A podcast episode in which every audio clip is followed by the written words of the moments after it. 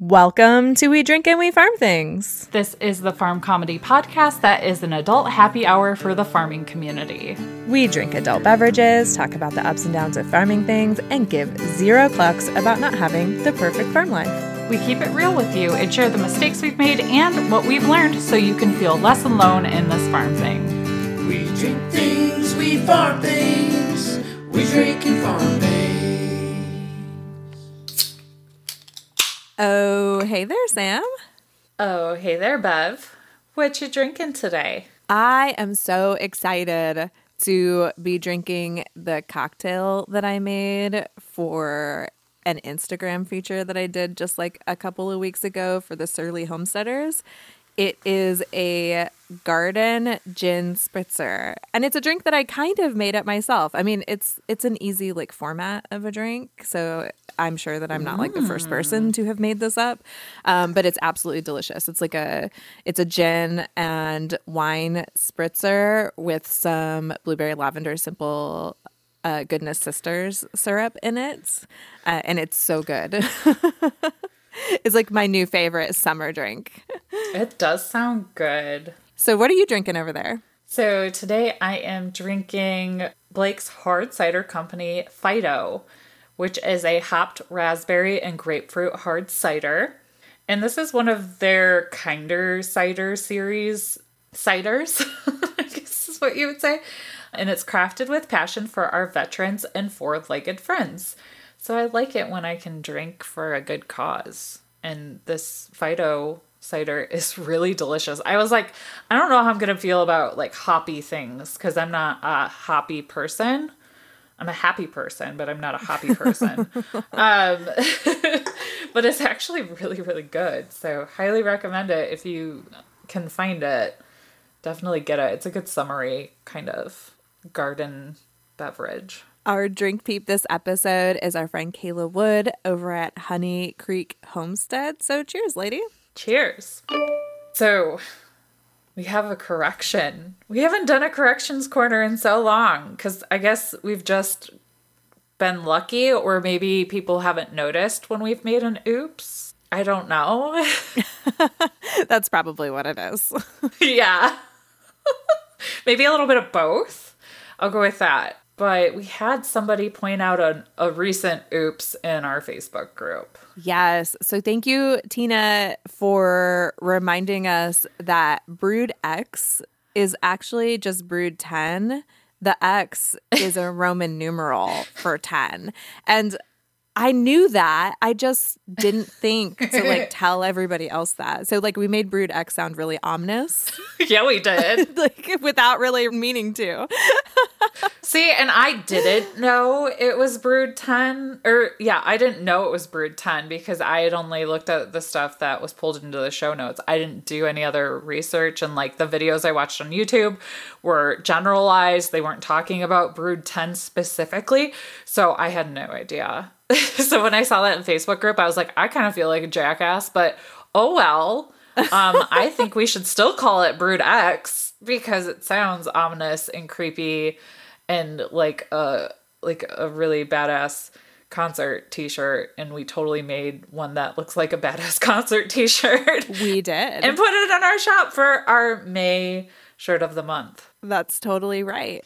And so, just a little bit of like context. So, there's 12 of the 17 year cicada broods. They're all numbered using Roman numerals. So, they're all like 1 through 12, but using the Roman numerals.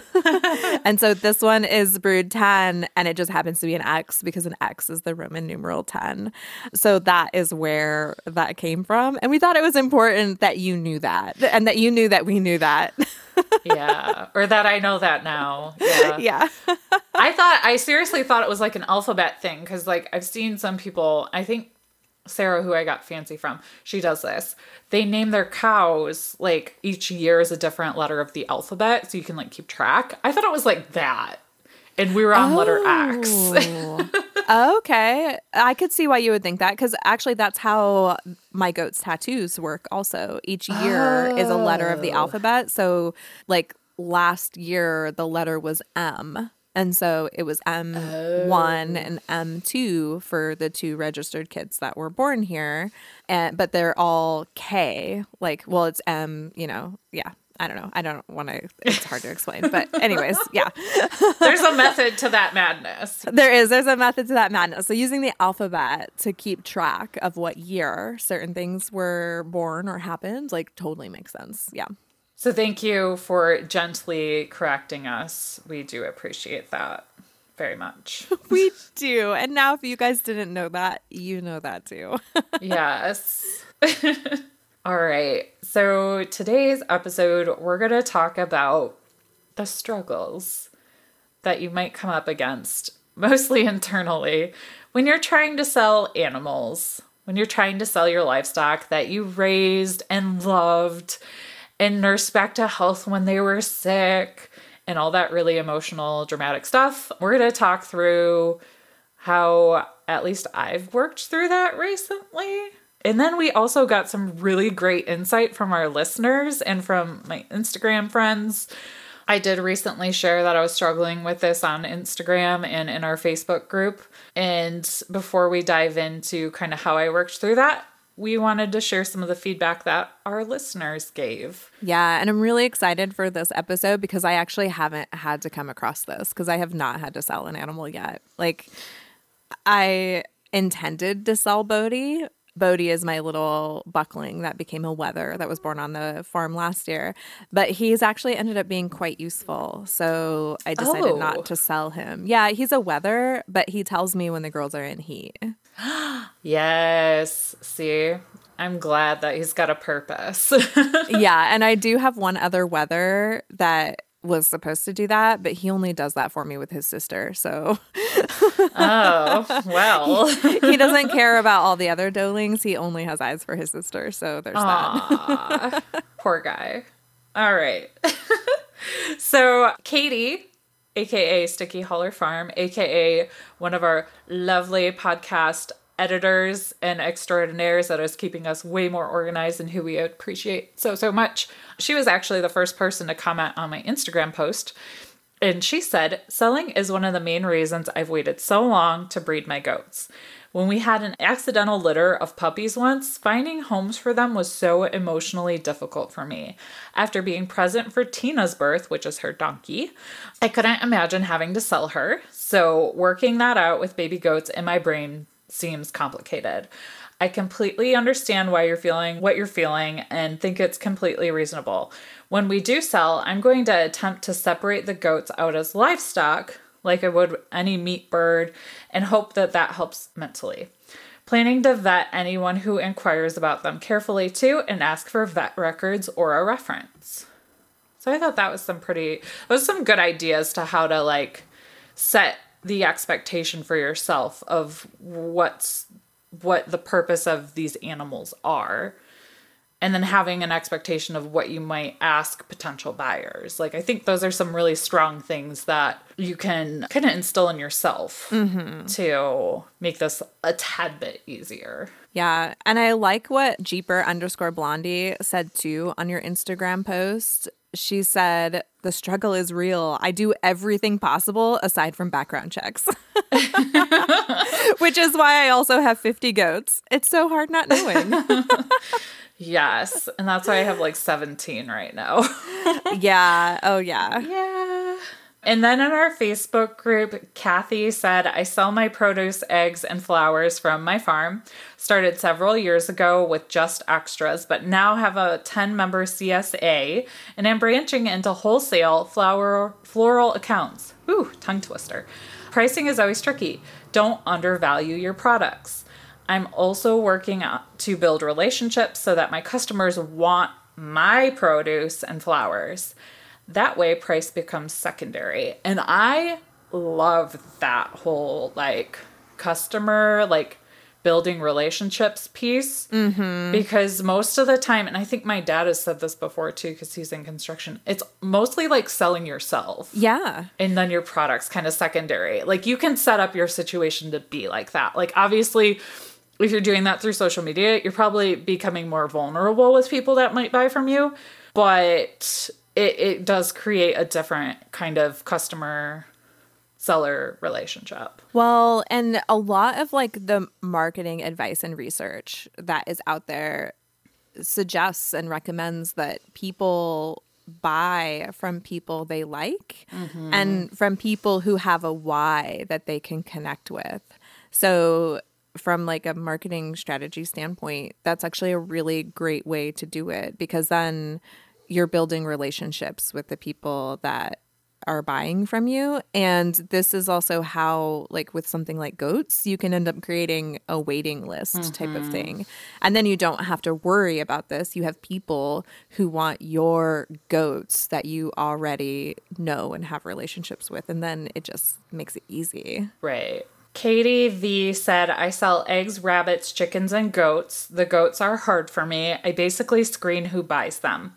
Only sell in pairs unless they already have got goats, which I think is really important too, to kind of make sure that you're not just sending a single goat home. That's going to be super sad and lonely. So if it gets a buddy, either with its new digs or that it gets to go with a buddy, that that definitely would help too. Yeah. And I think that by having that, like, you're getting the opportunity to educate your customer if they didn't already know that goats need to go in pairs. Yes, yes. Because a lot of people don't know, but really, it's a great excuse to get more than one. Uh, it is. Yeah. And it's a great excuse for you to sell more than one at a time. Yes. and it also shows your customers that you care deeply about the welfare of the animals that you have created on your farm. I mean, I guess you didn't physically create them, but you set the circumstances Yes. properly for them to be there.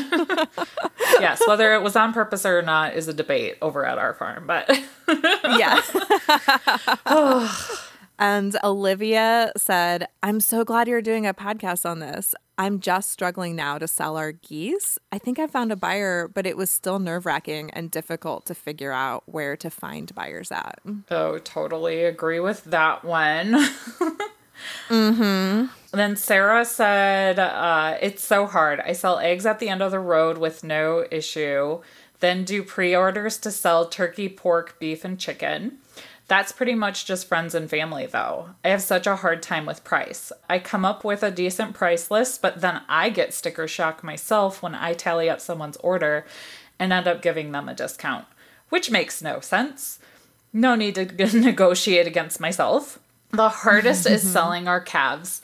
I'm getting ready to start listing a heifer calf born this year, but I'm aiming to sell before fall, and I just hate it. There are so many weirdos. Luckily, the last cow we sold was to someone that is only as weird as I am, lol. And that person is me. she sold a cow to. so that's why she was okay with it. Because... but again, I think that's like, like I didn't know Sarah one on one prior to her offering me fancy. But I imagine that listening me talk every single week in her ears kind of forms some kind of imaginary relationship. Like I get that with the podcast that I consistently listen to. Like you feel like you just know the person. Yep. And it builds a comfort level. So I'm assuming what she was feeling, that might not be it at all. But now we have like that one on one relationship because I think she spent a couple hours here because we all just got along so well. that we just stood around and talked. Oh, I love it. yeah. I love it when that happens. Yes, me too. And Alora said, Ah, yes, I have a fiber farm and I always struggle with pricing, even though I know my products have value. And I'm also wanting to start selling herbs and my herbal products. And even though I know I work hard, it's so hard not to undervalue stuff. Yeah. And I think that's a common, that's a, that stems from our imposter syndrome that we all like innately have within us. And it's so funny. Like, I know, like, I would go to a bakery and buy a really nice $10 loaf of bread from someone like that I knew and that I knew the quality of the bread and I would be like so excited to eat it. But if I made that same exact bread, I would be like, oh, $10 is too much.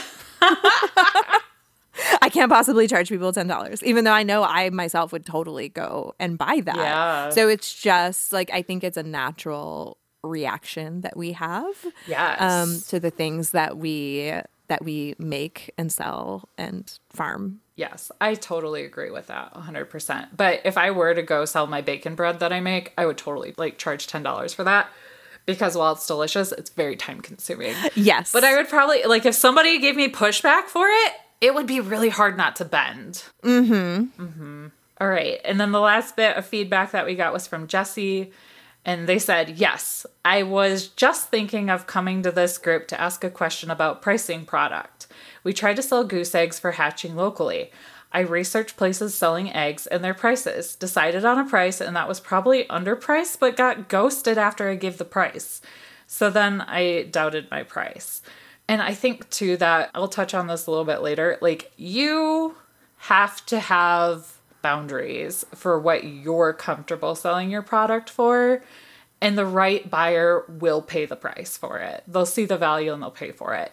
But that is like a really hard mental thing to get over because of that imposter syndrome thing you mentioned, Bev. Mm-hmm. Yeah. And like, I think one of the biggest ways that I got around this. So I did sell yarn for like a while mm, and I would mm-hmm. have people message me and be like, "Oh gosh, that's way too expensive for yarn." And it used to really like bother me because so what happened inside my brain was like, "Oh, well, if it's too expensive then that means that I'm like not serving them and I'm not ah. serving people yarn, which is like one of the things that I wanted to do. But at the same time, like a total, you know, way to mentally flip this is those aren't the people that you wanted to be serving to begin with, if that makes sense. Like, because in order for you to continue doing this thing that you love and that you know that you're good at and you know that you can create a quality product for someone else to enjoy and use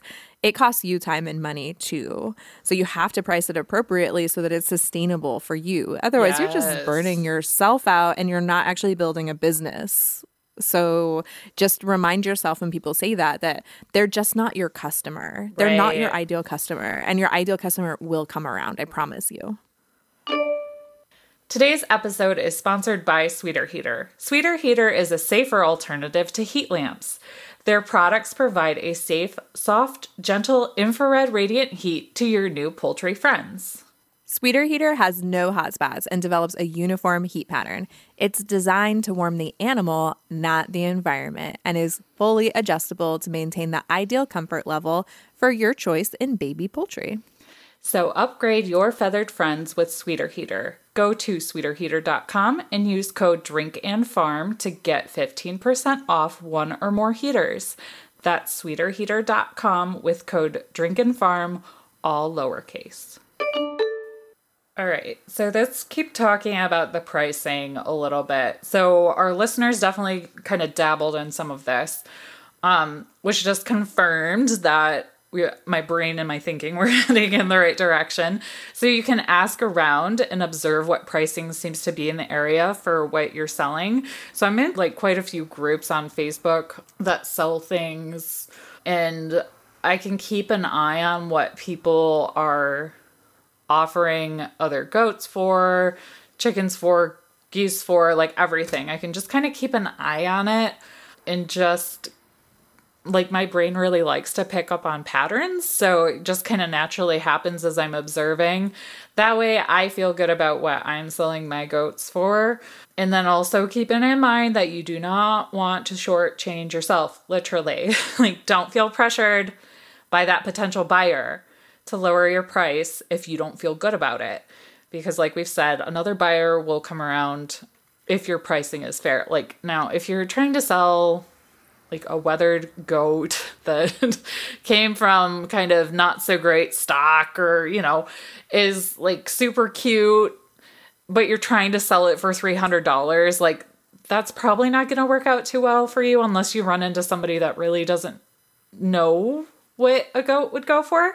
So you have to be reasonable with yourself, but stand firm on what you're comfortable with. So, for example, I had somebody that was offering to come get all five of my goats that I'm, I was trying to sell.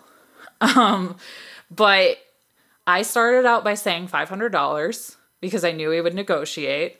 So he he said 400 and I said, "Okay, at 450, but that's as low as I could go because I already knew in my head if somebody was going to take more than one, I was going to be willing to do a deal." And that was my comfort level because yes, they're wethers, yes, the doe is pet quality. However, they're like between eight and nine months old. I've spent a lot of time on them. They all went to the vet to get disbudded, and then all the boys went to the vet to get surgically castrated. So I have a lot of money in these goats. Like, I'm not really profiting long term if I was tracking my expenses with the cost of feed and hay, but that's what I was comfortable with. So he said, Well, I'll pass for now, but if you know you still have them and change your mind, my offer stands. So I said, okay, thank you. Two days later, he messages me back asking like how big they were, if I still had them, like like he was gonna come get them. And I had to say, so are you okay with 450 now? And then he ghosted me. So I think he thought that because I hadn't sold them in two days, like I would bend to his pricing and go with his deal because I didn't have the patience to wait. Oh, Yes. interesting. Yes. So, and I didn't feel like super comfortable with him the whole time, but we'll talk a little bit more about that when we start getting into creating the boundaries and guidelines and rules for yourself ahead of time. You know, one other thing that I want to say about pricing too, when you're trying to decide what your price is, like you want to make sure that you're comparing yourself apples to mm, apples. Mm-hmm. So, like, as someone who is getting into registered goats, like I can use other people's farms as examples for the type of information that serious goat buyers will want to have so that I can provide that right off the bat. And that helps put you on par with those other farms that do like registered goats, like what I'm doing here. So, like, you don't want to go and look like at the Facebook groups for what they're selling, and it's, you know, like, someone's taken a blurry picture uh, of one wether and they're like central ohio weather you know 75 bucks Right.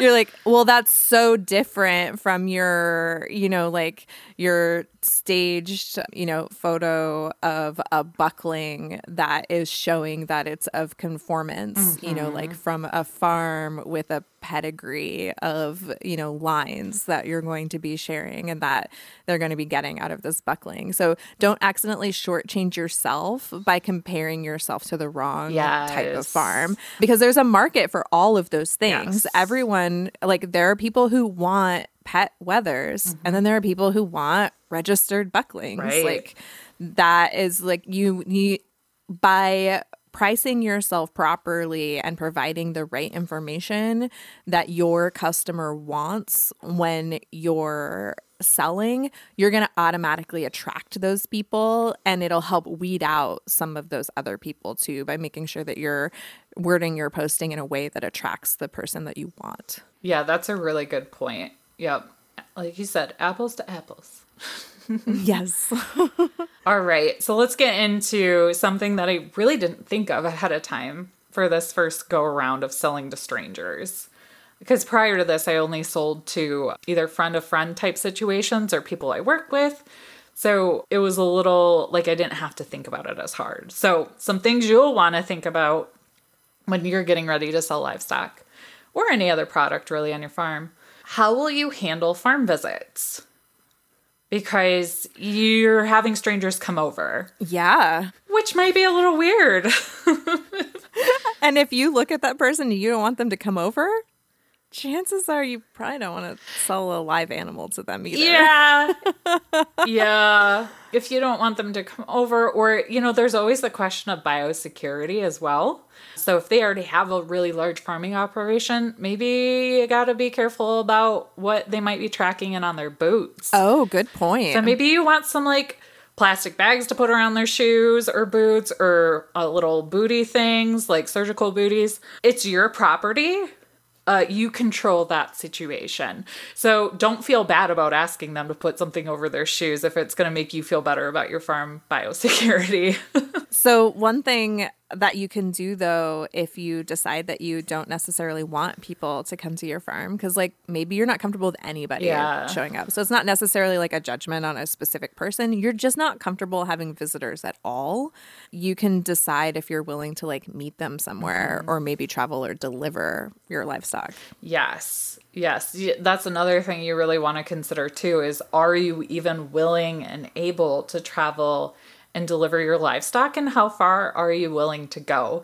Either to do kind of like the show and tell, maybe if you want to require deposits, like you there's a lot of scams right now rolling around on Facebook about people asking for deposits. Like don't give a deposit until you've seen the animal unless you already have like a really good working relationship with that individual and want to hold a spot. But if it's like a random stranger on a Facebook group and you don't know if they actually have that animal or not, maybe don't give a deposit or ask for one.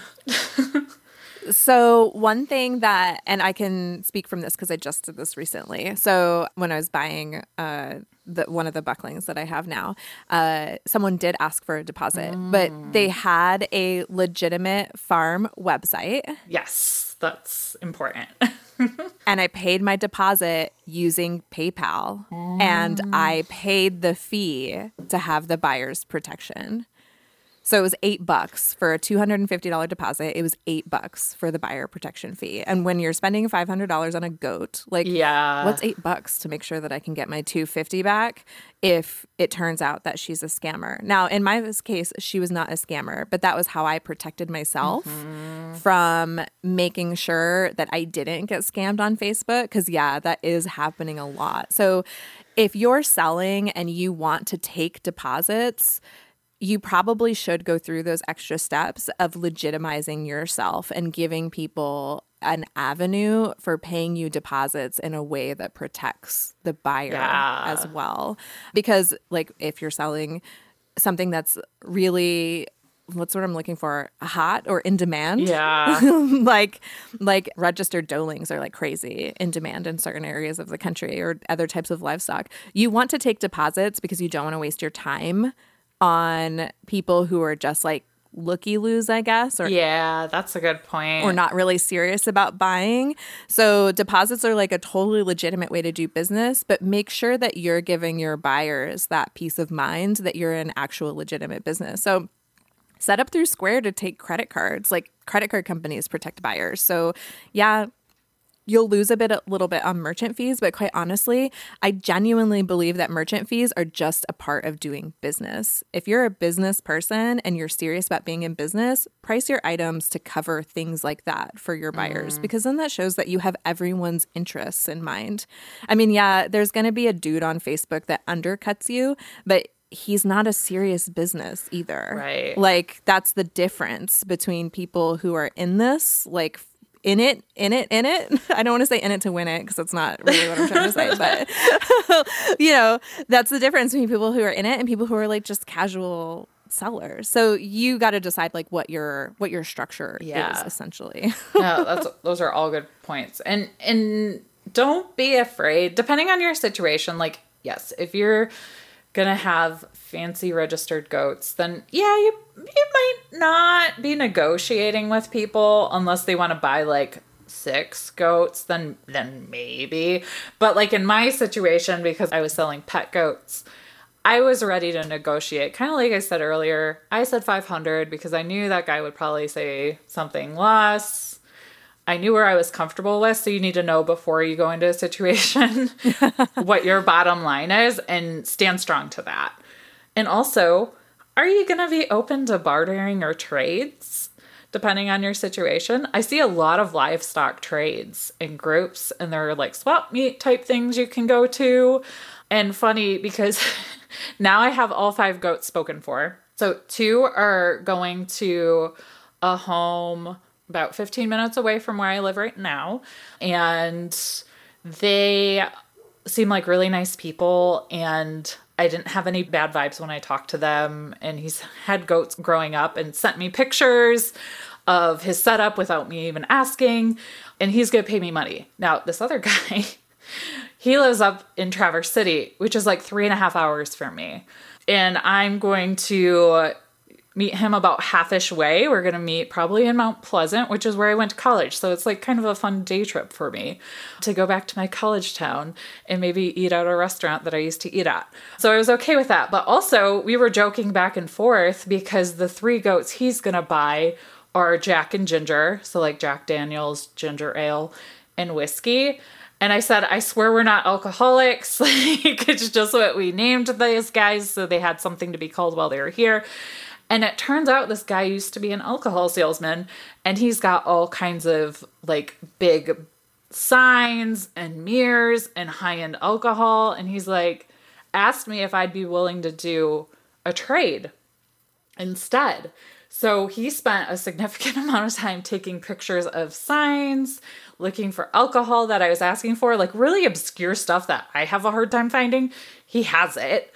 So we're actually gonna we're gonna trade some of that stuff for the three goats. And it is like we worked really well together to figure out if it was gonna be of equal value. So you need to know if you want to be in that sort of situation, but it's totally okay to say no and just want the cash. So for those goats, I will literally be trading whiskey for whiskey. That's amazing. Because, like, we usually do really nice bottles of alcohol for, like, my brothers as part of their Christmas gift. So I don't have to buy that now. And it can sit in my closet for like six months until Christmas. So it, it was kind of a win for me because now I don't have to try to track something unique down. And part of Christmas is already taken care of and it's only May. So that was not a situation that I expected to be in, but it was I was pleasantly surprised. I was gonna say I would have never like thought about bartering like that for an animal, but it it totally makes sense. Like even if you're doing your farm for a legitimate business, mm-hmm. like if somebody has something that you need or want and you're willing to do that trade, like absolutely, that's a great way to do it. And yeah. it's like here, like I said, I, I keep going back to registered goats because it's just like that's where my brain space is at right now. But every single one of my breeding pairings is going to create a wether goat, you know, that I'll be selling. Yeah. So, like, even those, you know, like maybe I will trade them, you know, for something else, but they still have lots of value too. Like, don't, don't undervalue. Right.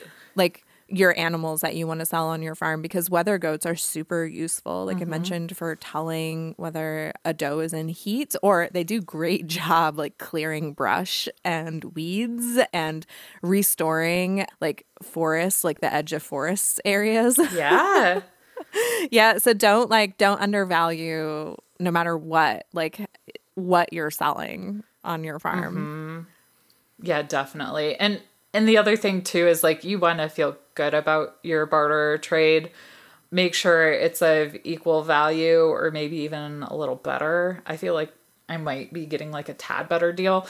And he's offering to throw in another bottle because we're driving. But honestly, like for me, the peace of mind knowing that these three goats are going together because two of them are brother sister and the other one is chill and will get along with them just fine and knowing that this person already has goats and like that they handle their goats responsibly and they actually had to split their two goats up because one is still intact and the other one is not it is a female and they knew right away that they needed to get more companion animals. So like that tells me that they care and they're trying to do it the right way and i'm willing to be a little more flexible on driving and things like that when it's just a good person that has good intentions. So I feel good about it. It's a little weird to sell to do a trade like that, but kind of fun. But anyways, moving on.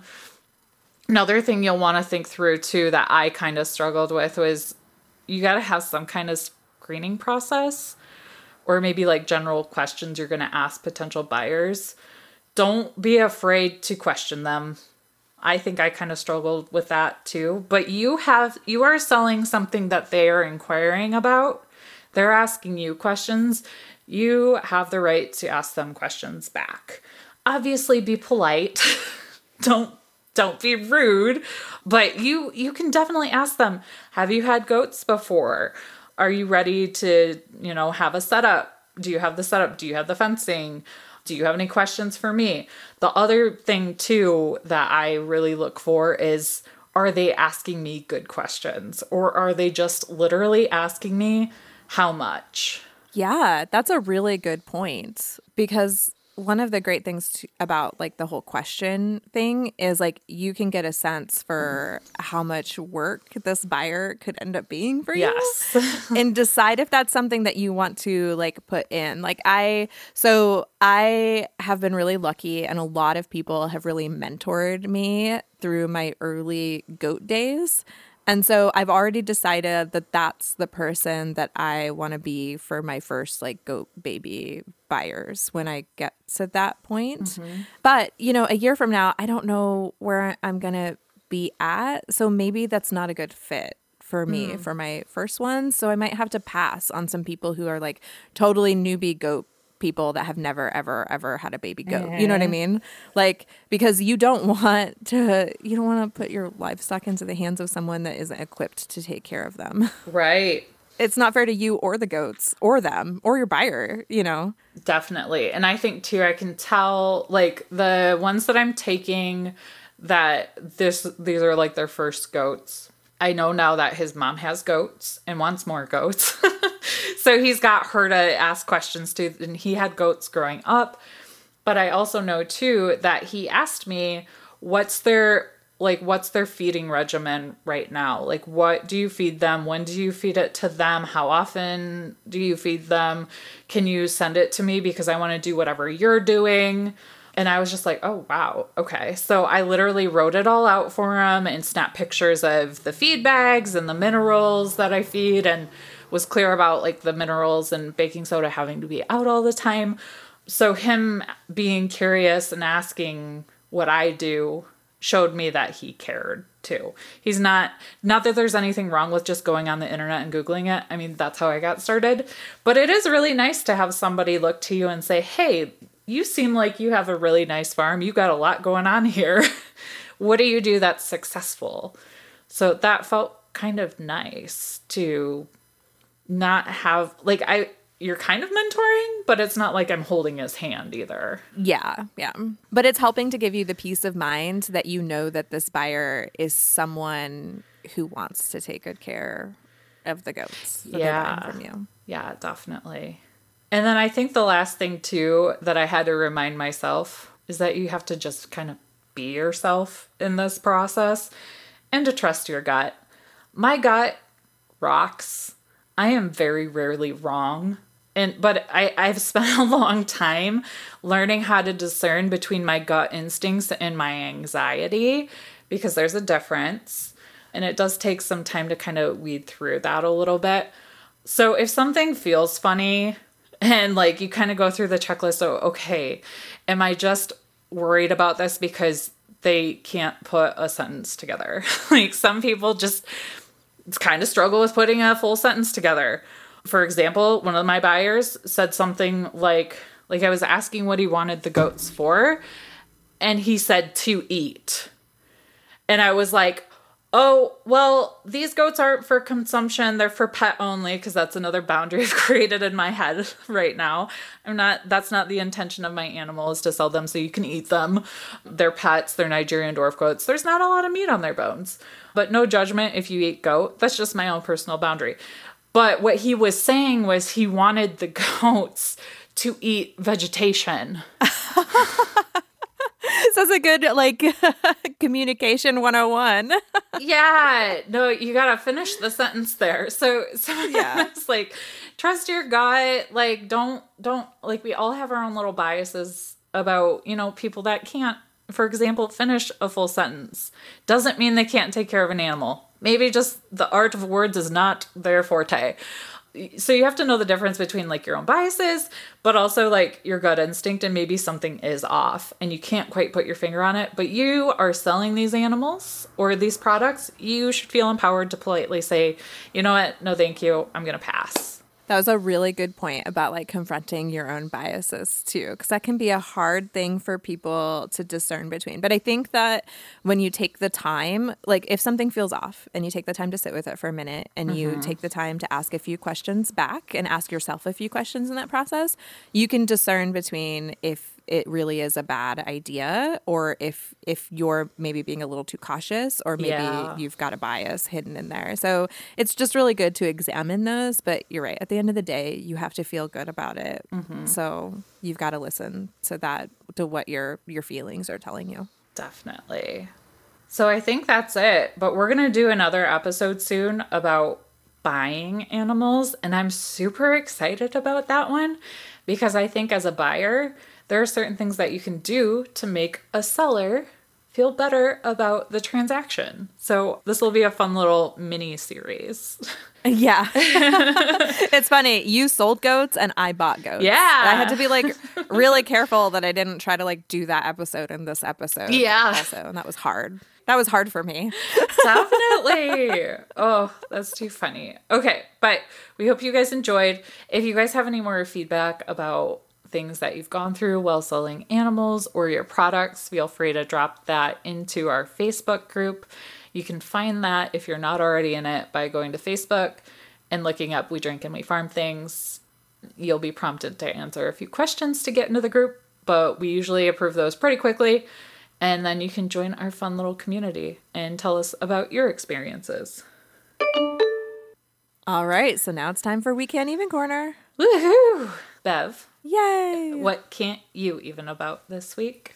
Okay, so I can't even that I am super excited that along with Caitlin over at the Rural Woman Podcast, and she's at Wild Rose Farmer on Instagram, we started a farm podcast mastermind group and it like just launched. Ooh, super fancy. Yes. We figured that after so many years of podcasting, like, you know, we've all gone through, you know, the like fits and starts of starting a podcast. And we realized that with a little bit of mentoring and by sharing the knowledge that we've gathered over the last three years, that we could potentially help get some more of those like farm stories out there. Cause like, we, we can't tell all those farm stories. We can only tell our own farm stories. You know what I mean? Like, Yeah. and there's so many of them out there that haven't been heard because people might not have the tools or the confidence or the know-how to like get their podcast out there into listeners' ears and and by using this um, we called it positively farming media. By using this positively farming media mastermind we can help people do that and we're really really excited about it. But man we recorded the first module and it was like wow. Like there's a lot of info in here and i was really proud of it. So i can't even about that. Well, you guys should be proud of it. It's a big deal. And like we talk about all the time on this podcast, we have really busy, full lives. So, you guys, we really appreciate when you support the things that we're, Bev and I are doing together and separately because, well, we enjoy each other's company. We do do things without each other sometimes. we do But but we're not going anywhere, so don't be worried about that. No, yeah, no, no, we're not going anywhere. if anything, we're using this as an opportunity to improve our show and make some of the ways that we do things easier and better for us. which Yeah. is always good. and it's good to have a friend to the north, eh? Yes, That's that's a Canada joke. It wasn't really a it joke. is. It's a but good joke.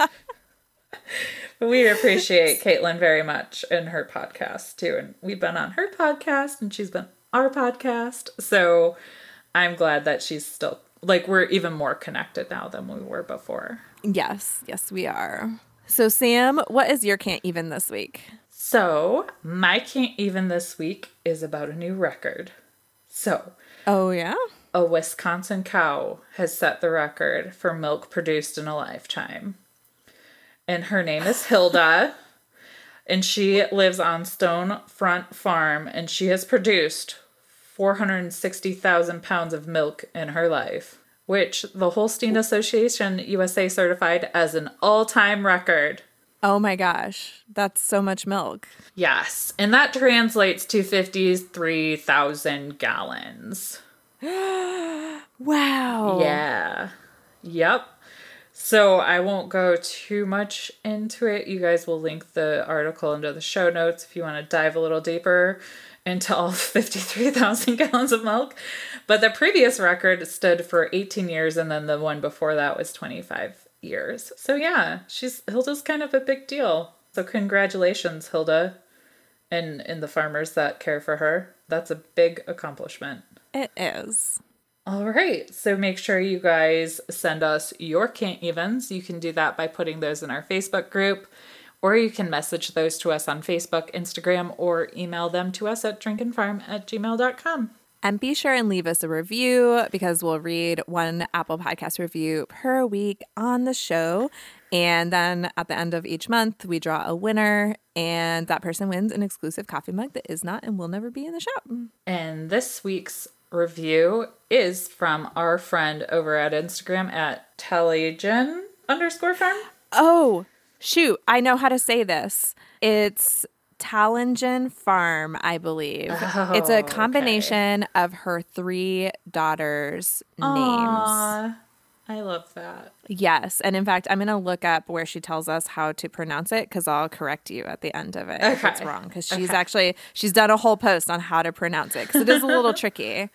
Okay, I'm glad it's not just me. But she says, well, she titled this review Imperfect Perfection. And she says, I thought I had already left a review, but apparently that was a figment of my imagination. So here we go. I never miss an episode of Drink and Farm. Every episode is like having a sit down powwow with your best buds. Farm life is not perfect, and a lot of us didn't grow up farming, so our expectations and experiences are widely varied. Sam and Bev keep it real with the imperfect perfection that farming for joy brings.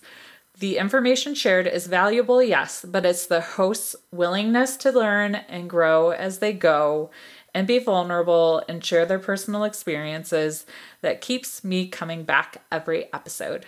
Cheers. Such a nice review. Thank you. Yes. Thank you so much.